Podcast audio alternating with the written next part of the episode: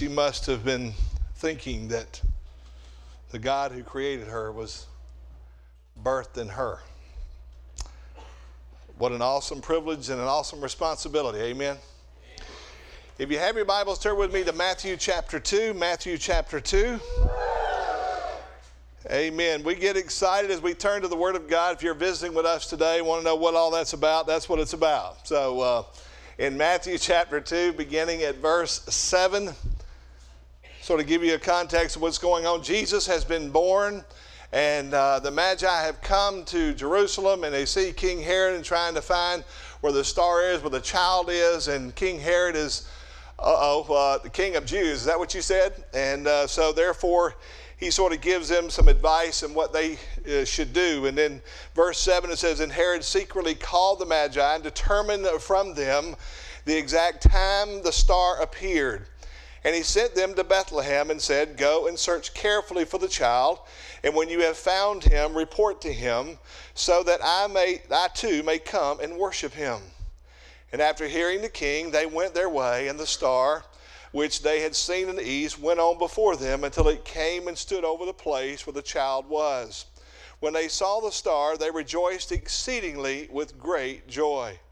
After coming to the house, they saw the child with Mary, his mother, and they fell to the ground and worshipped him.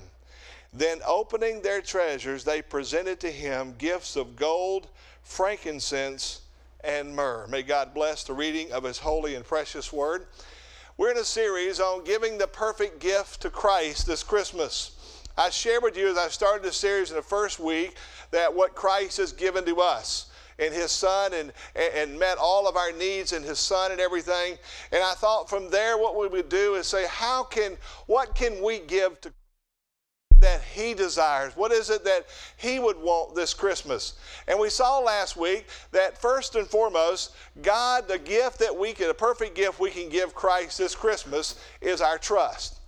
And we give him our trust, and we recognize that one of the greatest ways that we can honor our God and really give him the present that he desires is our trust in our salvation through Jesus Christ. Our trust that he will be with us and give us the necessary resources that we need as we face threatening situations in our life. And, and trust in him as he prospers us, as we become successful in this life, that we would, we would always keep before him, that we trust in him and, and not the success that God gives us in our life. This week, I'm going to take the next step and the next gift that I believe that Christ would desire this Christmas, and that is the gift of obedience.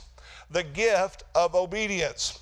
I believe that this is a gift that would really honor the Lord. It would bless him. You see, once you trust in him, something happens within you. A new love is put in your heart. And that new love that's put in your heart should put a new desire in your heart. And that desire is to obey the one whom you've trusted. Amen? That's God's will. That's God's desire for all of us. This morning, I want to look at two things. Number one, the importance of obedience and the indescribable blessings of obedience. First of all, the importance of obedience. In First Samuel chapter fifteen in the Old Testament, it sort of pictures for us the importance of obeying whatever God tells us to do. Samuel is now the king, and God has given him a mandate and a mission, what he's supposed to do. And, and sure enough, as uh, not Samuel, but uh, Saul, I should say. And Samuel comes to him and tells him what he's supposed to do, and he understands it clearly, what the word of God is, and he's supposed to go out and do it. Well, he comes back and he doesn't do what God's word tells him to do. And Samuel is there in chapter fifteen, verse twenty-two, and he says this, "Has the Lord as much delight in burnt offerings and sacrifices as in obeying the voice of the Lord?"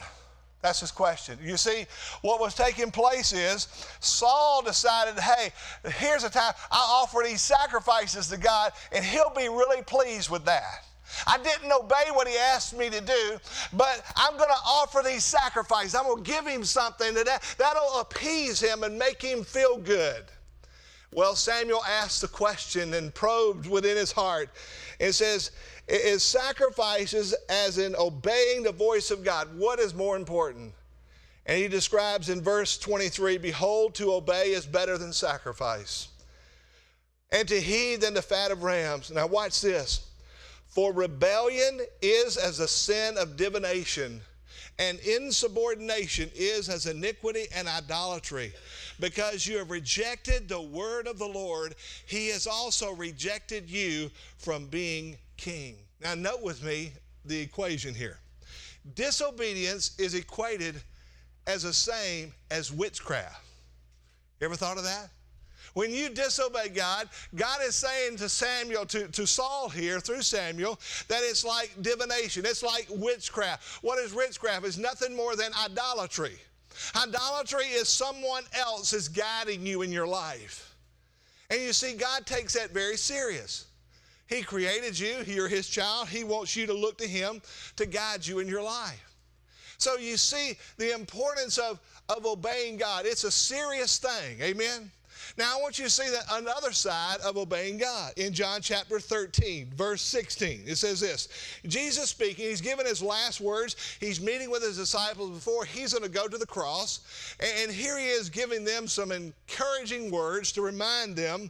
In verse sixteen, he says, "Truly, truly, I say to you, a slave is not greater than his master, nor is one who is sent greater than the one who sent him." Now watch this. If you know these things, you are blessed if you do them. This is what God's helping us to see. God wants to bless us. He wants always, listen, God's mandate is to bless your life. But you and I must put our lives in alignment with him and follow him, because he has the best for us. He knows what he's up to, and we're to follow him. Whether it's your personal life, whether it's your home life, whether it's your marketplace life, or whether it's eternal life, God wants to bless you. But for you to experience that, you must obey his word. Now, how many of you this morning would want to experience God's manifest power and presence in your life? I believe every one of us would. Now, hear me. Obedience is the key to experiencing all that God has for us. Now, I'm convinced, and I know from God's word very clearly, when there is no obedience, there is no activity of God in our life. You see, God's wanting to show himself in your life. He's wanting to manifest his presence in your life. But the only reason why it's not manifesting in our lives is because there's no obedience. You see, no obedience, there will be no activity of God working in your life. To experience the power and presence and purpose of God, we must obey. Now remember this, he's the one who's guiding the ship. I'm not, and you're not. Amen? He's got, listen, this is his world. He created it. He spoke, and it came into existence. Amen? It's all his. The earth and all that's in it is the Lord. Now, is it important that I know where I want to go and do, or is it more important that I know where he is going and what he's doing? Surely, you understand it's more important that we know where he's going and what he's doing. Amen? God's word, let me tell you something about God's word. God's word from Genesis to Revelation is about this mandate. It's what God is saying and what God is doing. God's word is written is about his story, and we get to join him in what he's doing in this world that he created. I think that's an incredible privilege, and I take that very seriously as I walk with God in my own personal life, and I pray that you do as well. You see, he knows where he's going. He knows what he's doing. We just have to trust him and obey him and receive the blessings from him, and he gets all the glory. Now, I can tell you, that's a great deal. God says, I want you to do this. Hey, God, here I am. Because every time God asks us to do something, watch this, it's always for our benefit and for his glory. Just always remember that. It will help you a lot in trying to decide whether I want to do what the Word of God is telling me to do. Promise you, God wants to bless you. You see, he knows where you are. All through Scripture you find, in order to receive the blessing, God's people had to obey what he asked them to do. Remember Abraham? God told Abraham, said, Abraham, I want you to leave er, and I want you to go where I have a place intended for you. And what did the Bible says? It says, and Abraham left. People often ask me, you know, well, what if he went in the wrong direction? He couldn't. As long as he stayed still, he would have never seen the blessing of God. But because he moved, he left the place where he left, God was going to guide him from there. You can't go wrong when you obey God. I, I'm mindful that Moses, he comes to the Red Sea with the children of Israel, remember? And as he's there, and God, he's out there crying out to God, God says, Moses, quit crying out to me. Quit praying. I don't need you to pray no more. I just need you to do what I ask you to do. Put your hand out over the sea and divide the sea. Boom. It parts. He had to obey. You see, Nahum, or the captain of the, uh, of the army, in Second Kings chapter five, he comes to, he implores the king about, hey, I've got leprosy. I, I need, I need help. Can you, you got to send somebody to cure me. And the king says, hey, I, I don't know anybody. And he rips his robe and says, what does this guy think I am? And all of a sudden, Elisha hears about it. And he says, hey, king, don't worry about it. Send him to me. So I'll show to him there's a prophet of God in the land. And sure enough, he comes to Elisha. Elisha doesn't come out the door. He just tells his servant to tell him to go and dip in the Jordan River, watch this, seven times. And you know the captain of this army, he's, you know, he's big and bad. He said, that, that's the stupidest thing I've ever heard. I mean, after all, why the Jordan River? There's two rivers over here in Damascus that are a lot cleaner than the Jordan. Why in the world would I got to go there? And his servant wisely said, well, Captain, if he'd told you to do a hard thing, you'd have done it. He's asked you to do an easy thing. Just go over here to the Jordan and dip seven times. He did it. One, two, three, four, five, six. If he doesn't do it a seventh time, guess what? He's still with leprosy. But because he did it seven times, he come out and he was cleansed. And oh, my goodness, he was excited in the Lord. He went to tell Elisha about it. His disciples, remind, remember his disciples? His disciples was asked, they come to him and says, hey, we're going to get Jesus, sure enough, here. He hadn't paid his taxes. So Peter tells, uh, God, uh, Jesus tells Peter, Peter, go fishing again. Go out and catch a fish. When you catch that fish, there's going to be a coin in the mouth of that fish that's going to take care of our taxes. Now, that doesn't make any sense to the fisherman, okay? He's caught millions of fish in his life. He ain't found a coin in it yet, Willie. But I'm here to tell you, God told him to do it, so what did he do? He did it. And when he did it, remember what happened? There was the coin. Duh. God's in control. Amen? God will provide. I'm mindful that Jesus here, as he ascends to heaven, he tells his disciples to go. Go back to Jerusalem to the house, and y'all wait until the Holy Spirit of God comes. And when he comes, the power that you're going to need to be able to live the Christian life is going to be bestowed upon you. You just wait, go and wait. They went and wait, and ten days later, you remember, the power of God fell down. And an amazing thing, three thousand souls got saved and many multitudes of others after that. Obedience, church, hear me. It's a good thing.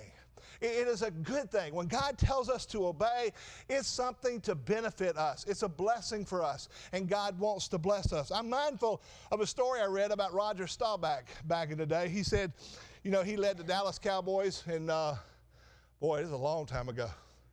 nineteen seventy-one, I think. Jody would probably know. He's way back there. So, uh, but I think it was nineteen seventy-one that they won the World Championship. I could be wrong, but he admitted that his position as a quarterback who didn't call his own signals was a source of trial for him. Uh, Coach Landry sent in every play, and he told Roger when to pass, when to run, and only in an emergency could he change the play. And if he changed the play, it better be right. Even though Roger Staubach considered Coach Landry to have a genius mind when it come to strategy in his life, when it come to football, Roger Staubach said this, pride said that he shall be able to run his own team. Roger later said that uh, I faced up the issue to the issue of obedience. He said, once I learned to obey, there were three things that happened in my life. harmony, fulfillment, and victory. Now tell me, church, is that not what we all want? Harmony, fulfillment, and victory. We can learn from Roger Staubach, amen? One of the things I found in my life as I walk with God, and you have as well, that you must make adjustments if you're going to join God in what He's doing. That's just part of life. Because you see, I don't know where I'm going half the time, amen? But God does. He knows where He's going, and He knows what He's up to. You see, Moses could not stay on the backside of the desert and meet Pharaoh. He had to listen to what God told him to do. Even though he is fear and trembling, he still did what God asked him to do. Amazing. All through Scripture you find it's David. He had to make the adjustment. Remember, he, God calls him, and what's he doing? He's taking care of sheep. Now God's going to make him king, a shepherd to a king. Uh, imagine that transition. He's thinking, oh my, uh, you got to be kidding. But you see, David did that. He made the necessary adjustment. I, I'm mindful of the Old Testament in Jonah. He couldn't continue to hold on to his prejudice and go preach in Nineveh. He had to let it go. He had to obey God. Peter and Andrew and James and John, they had a fishing business. God tells them to leave that and come follow me. Oh my, you got to be kidding. Now, God wouldn't ask us to do that. Oh, yeah, He would. Matthew, the tax collector, remember him? He had a great business. Man, he, he, he was thriving. And Jesus comes along and speaks to him and, and tells Matthew, come, follow me. And sure enough, he left. This, the apostle, great apostle Paul, he was Saul, remember? He was going in the wrong direction. God speaks to him, and once He speaks to him, what happens? He tells him he's got to go in a one hundred eighty degree different. He got to go in a change of direction totally than what he had been doing. All of us are that way. You see, one of the things I've learned with God, you can never outgive God, but I'm here to tell you that when you obey God, it will cost you. And that's probably one of the reasons why we struggle in obeying. It will cost you, and it will cost you your family sometimes to obey God.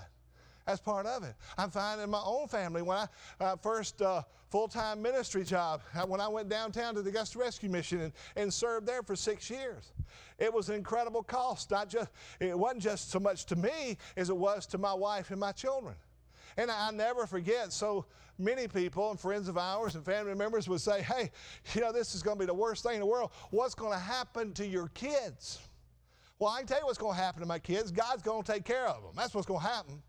He's going to protect them. He's going to provide for them. Can I tell you, I've asked my kids this. I've asked them, tell me what's been some of the most special moments of, of your life thus far as a young child growing up and to where you are today.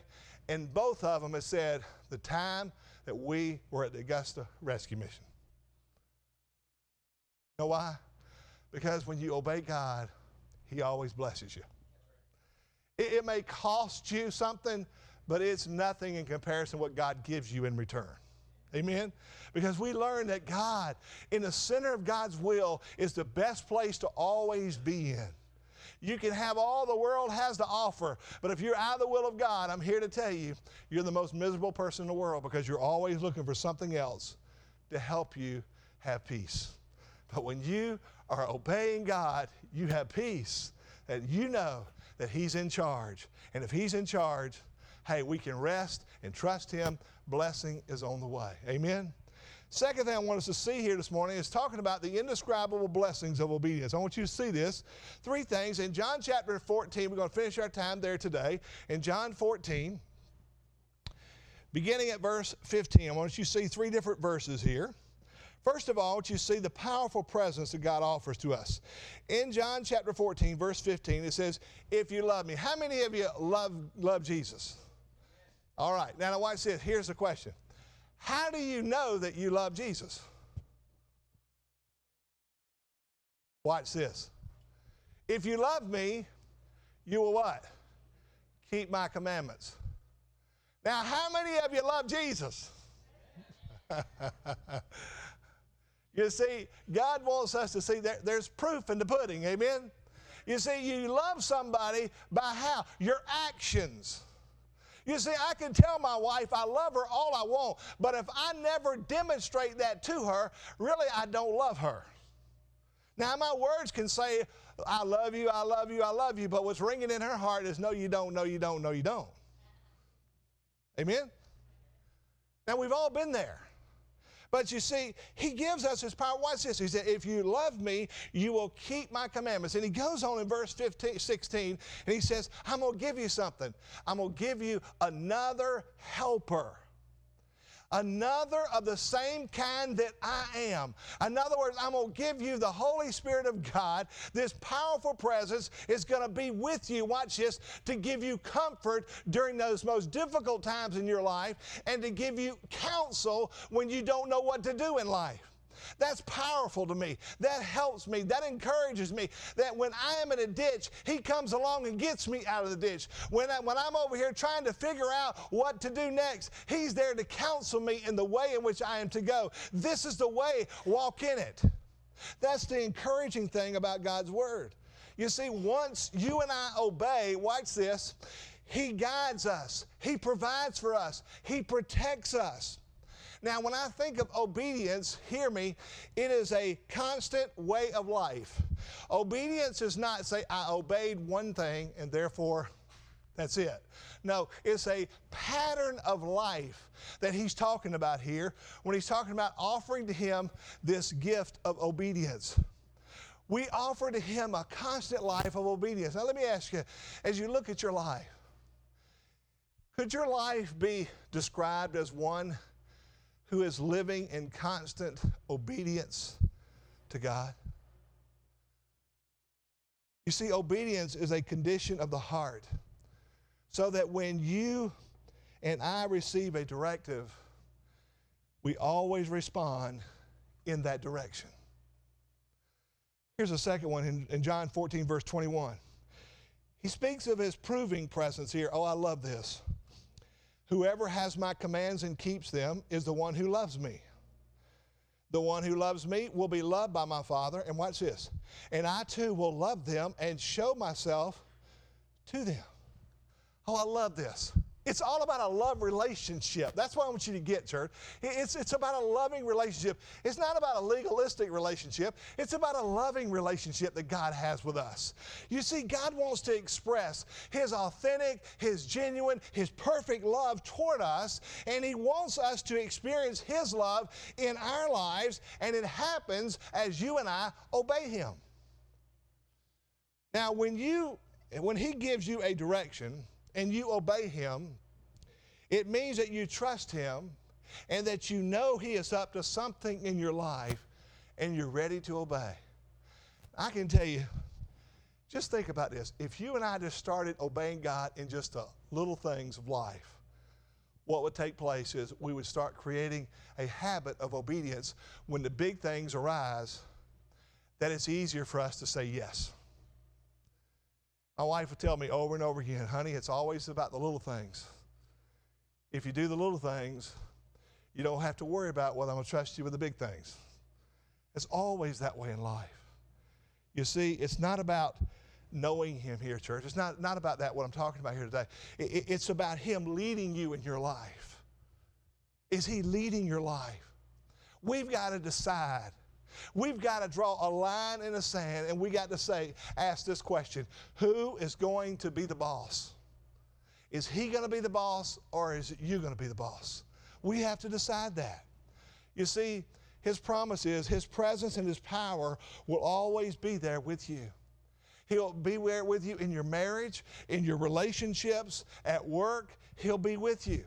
He wants to demonstrate himself at your work. He wants to demonstrate himself in your marriage. He wants to demonstrate your, himself in your relationships that you have in life. You see, that's what God's come to do. He wants you to experience his love, and the only condition for you to be experiencing that love in any area of your life, whether it be your finances, whether it be your health, whether it be your ability to make right decisions or be able to handle relationship, here's the key. Obedience. Obedience. God wants to prove himself. Are you obeying? He said he will show himself to you if you will obey him. Now think about that. That's incredible to me. That's why he tells us over and over again in various times of Scripture, test me. Test me and see if I won't prove myself in this. And yet God says, test us in our, our, our wallet, and, and, and we can't, can't get it out. Why can't we get it out? Because we really don't trust him, that he's a good God. He has the best for us. Listen, as a parent, I wouldn't tell my kids to do something that was going to hurt them. Amen? I wouldn't. I would tell them only things that's going to help them, benefit them. And in so doing that, they would be blessed. God's the same way. In any area of your life, he's telling you to obey him, whatever it is. Listen to him. Do what he says to do, and you will be blessed. You see, some of us have this idea that God really didn't mean for me to abstain from sexual immorality until I got married and even after I got married. But he did. And listen, he's not trying to kill your joy. He's trying to give you life abundantly. He knows the pain. He knows the heartache. He knows what's going to happen if you don't listen to him and obey him. And he has the very best for us. Amen? Amen? Amen and oh me at the same time, right? Here's the third thing, third incredible, indescribable blessing that God gives us, and that's his permanent presence. In John fourteen, verse twenty-three, Jesus replied, anyone who loves me will be loved by, will obey my teaching. My Father will love them, and we will come to them and make our home with them. Now think about this. If you simply love him and do what he says, he will take up permanent residence with you. Now listen, once you receive Jesus Christ as your personal Lord and Savior, you receive this permanent Holy Spirit of God in your life, all right? Now, the key is he's in all of us, but here's the key. Are you aware of his presence, and are you seeing his manifest presence that's in your life? See, that's the key here. You see, you never have to ask him to join you or wonder where he is or if he's busy. He's always present. You see, even as believers, we say, we say, we often say a prayer like this, God be with me. Well, as a believer in Jesus Christ, you don't need to pray that. Because why? He's always with you. I will never leave you nor forsake you. God, we can say something like this, God, thank you that you're going to be with me. But we don't have to ask God to be with us because he is with us. Amen? That's what the Word of God tells us over and over again. But the awareness of his presence depends upon you and I obedience to what he says. So here's a question for us, just to probe your heart just a little bit this morning. Are you aware of his presence? Are you obeying his word? Same question. You see, if you're aware of his presence, then you're obeying his word. Where your focus is will determine your obedience. Now think about it. God speaks to you through his word, and he said, this is what I want you to do. And you know clearly this is what God's asked you to do. And yet something else is warring within you. And what you focus on during that time will determine your obedience to whatever. Amen? I can guarantee you every time. God, you listen, you ever had a struggle with addiction, you understand that. Listen, when, there's a, there, God says, this is the way, walk in it. Got it. Hey, this would sure feel good if you did this. What the, where'd that come from? Yeah, that's the enemy. And when you obey God, you focus on him. And see, if, if you focus on that other voice that comes at you during that time, listen, you're going to obey that. You got to determine what your focus is going to be. And your focus must be on obeying what the Word of God tells us.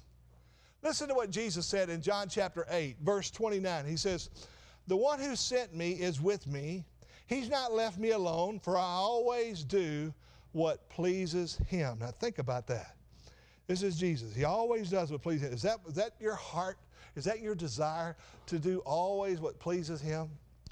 Verse thirty-one, to the Jews who had believed him, Jesus said, if you hold to my teachings, you're really my disciples. Then you will know the truth, and the truth will set you free. See, God's always, his whole plan is to keep us free. Free to obey him, free to do his will, free to, to, uh, to be blessed by God. And we do that as we understand who we are in Christ. You see, a Christian is one who has become a disciple of Jesus Christ. Is that not right? And you see, do, do you know what a disciple is?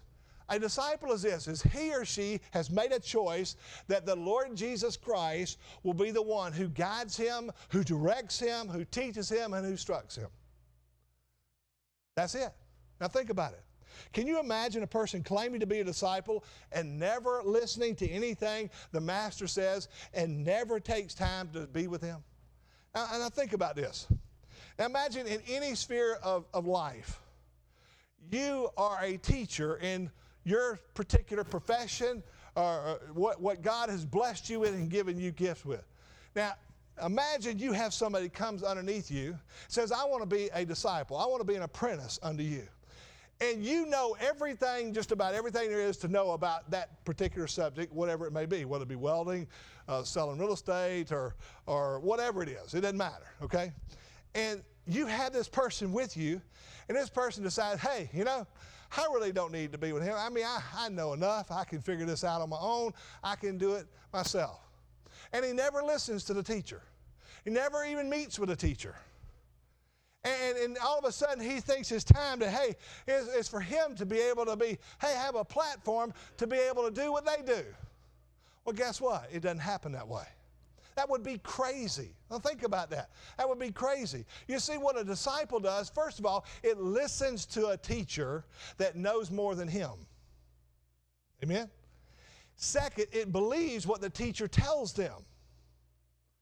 And it's amazing as you go through this, this whole process. Now watch this. It's not enough to listen to them and believe what they say unless that person puts into practice and obeys what the teacher told him. They will never experience what? The ability to be able to do what he does. Then the disciple will do what? He will model that. You see, this is what it's all about. Jesus was the perfect model. You see, he taught his disciples and he told them, he said, this is the way. This is my word. He poured himself and his life and his word that the Father gave him, he gave to his disciples so that they would listen, they would believe, and they would obey. And they would in turn become a model because when he went and ascended to heaven, God had left the whole thing of Christianity in these eleven disciples' hands. And it would prove how good a teacher he was by what happened with those eleven. And those eleven, we know, the Bible says, turned the world upside down. You see, that's what God's after. That's what Jesus said in, in Luke chapter six, verse forty-six on the screen. It says, why do you call me Lord, Lord, and do not do what I say? Peter Forsyth was right when he said, the first duty of every soul is to find out not its freedom, but its master. Wow. I ran across a story the other day about a father of five young children. He won a toy in a raffle while he was away, and he comes home and he called the kids together to let them determine which one should have the present. So he started asking questions. And he said, who is the most obedient, he asked. Who never talks back to mother? Who does everything she says? And five small voices in unison said, you, Daddy.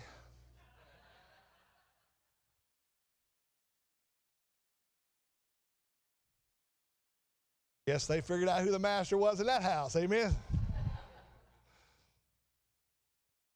When you come to the Word of God, you're not coming for a devotional thought. Remember that. You are coming for directions. You're coming for instructions. You're coming to know the way that leads to life. When God gives you some guidance and you get it from His Word, as the Spirit of God directs you in your life and gives you understanding, hear me, you are coming to a person. God is not coming to you through His Word in some abstract concept. He's coming to you to reveal the living Word which is in a person, Jesus Christ. When He writes His letter to you and I, He's writing to you as a person. And so therefore, when you look into the Word of God and He reveals the Word of God to you, He's revealing Himself. And He's asking of you to do this and to do that. And when you do that, you're responding in love to a person whom you trust and whom you love. That's what God's after. You see, we've got to ask ourselves, will He direct you in making decisions? That's what a rubber hits the road. Do we believe that He will help us in making decisions? The Bible's very clear. Absolutely. He cares about everything in your life, whether it's your family, whether it's a relationship you're in, or a relationship you're wanting to get in or get out, or whether it's work or anything, or His business. He wants you to know that He will guide you in every decision of life. Because why?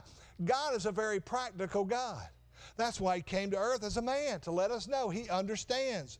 Now think about it as a business person. When you make a business decision, God is interested in your making the right one. And you're giving people the awareness that you sought God's Word and God's will in this matter. And you believe God revealed to you what you should do, and you do it. And then people will ask, how in the world did you come about making that decision? And you know our response is, hey, I got a brother in Christ, his name's James.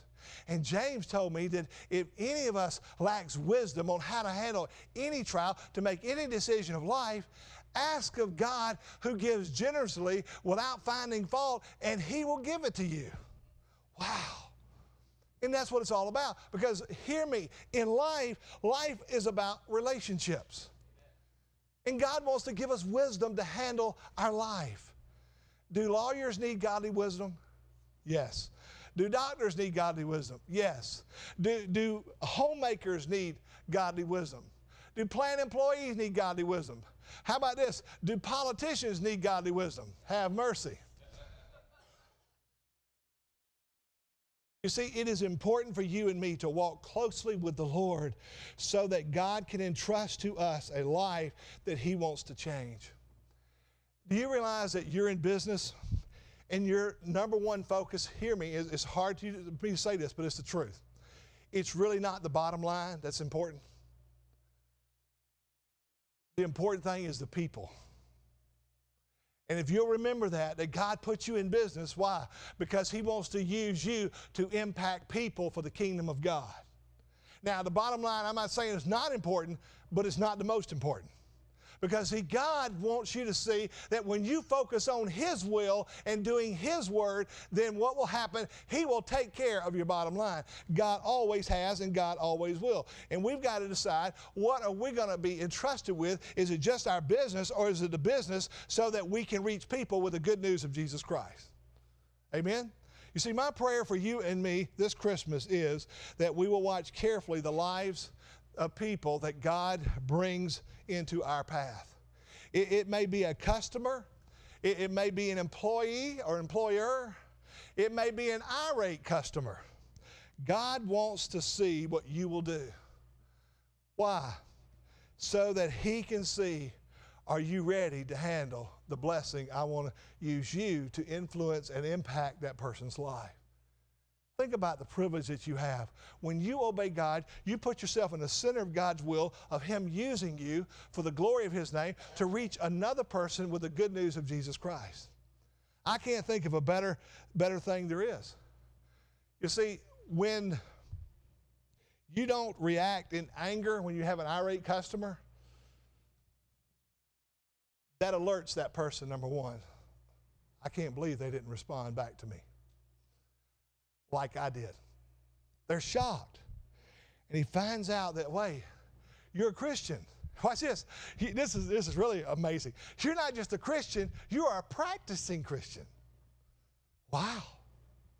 One who has come to God and asked God for wisdom to be able to handle whatever you face in your life. And you're not going to respond out of the fruit of the flesh, which is anger and bitterness and all the other glorious words that go with that. But instead, you respond out of the fruit of the Spirit, that you listen to the voice of God, and the Word of God has told you to respond in love. Don't give them what they deserve. Give them what they don't deserve.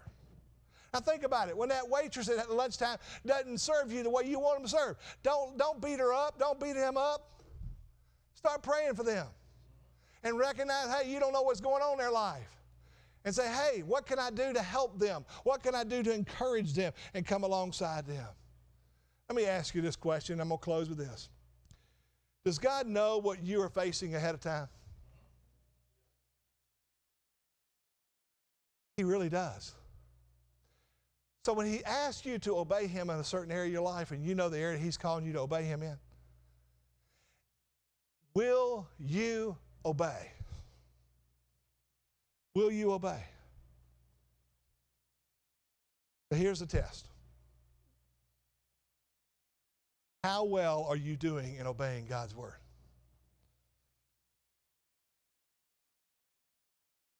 He's called us all to be witnesses for Jesus Christ. Are you witnessing for him? He's called us to serve him in his church and outside the church. Are you serving him? He's called us all to give. Are you obeying? Now here's the toughie. He's also called us to forgive. Are you obeying? You know what? How you can give somebody a real Christmas gift this year? Forgive them as God has forgiven you. Unconditionally, totally and completely, no strings attached. I am going to absolutely come free. I am going to confess to God and confess to you that I forgive you. Let me tell you what that'll do for somebody's Christmas. It'll light them up like you've never seen a Christmas light in their life. Never more like God than when you give and when you forgive. That's what he's called us to be. So I ask you, are you praying?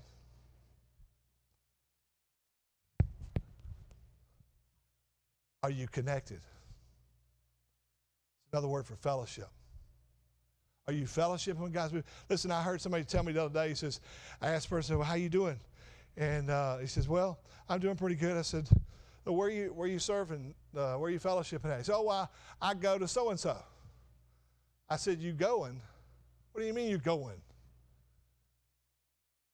You're not connected? Well, I go. And we think that's Christianity today in, in America. That as long as I go to church, that, hey, I'm doing God's will. No, you're not.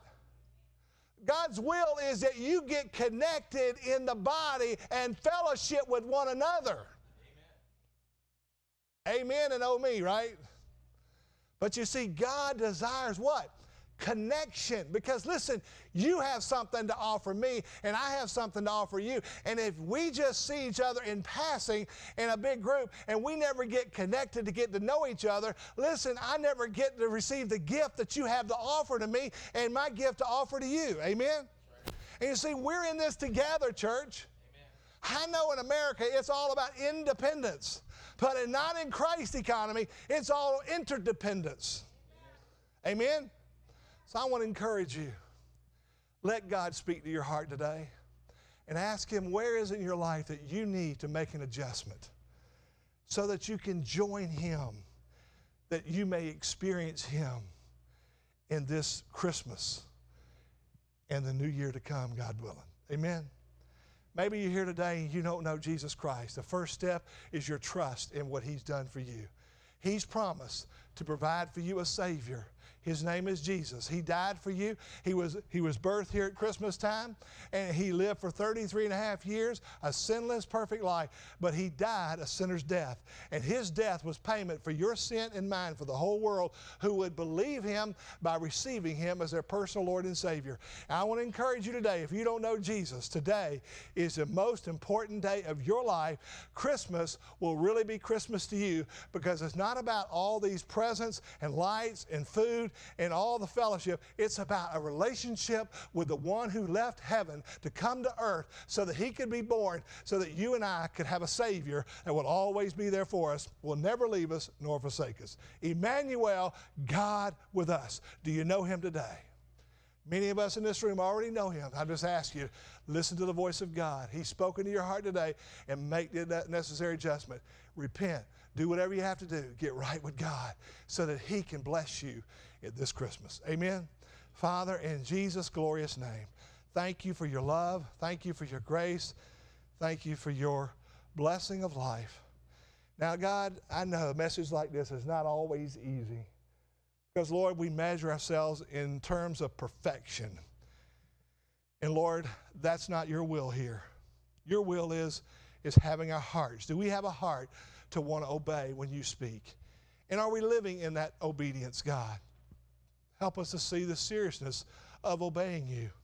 And yet, Lord, help us to see the incredible, indescribable blessings when we do obey you, that you have the very best for us. God, Holy Spirit, come and meet with us today and do your work as only you can. In Jesus' name I pray, amen. Let's all stand. It, I'll be at the altar if you need somebody to pray with. The altar is open for you. You can pray right where you are. The altar is right there where you are. You just be obedient to God and let him have his way. You come.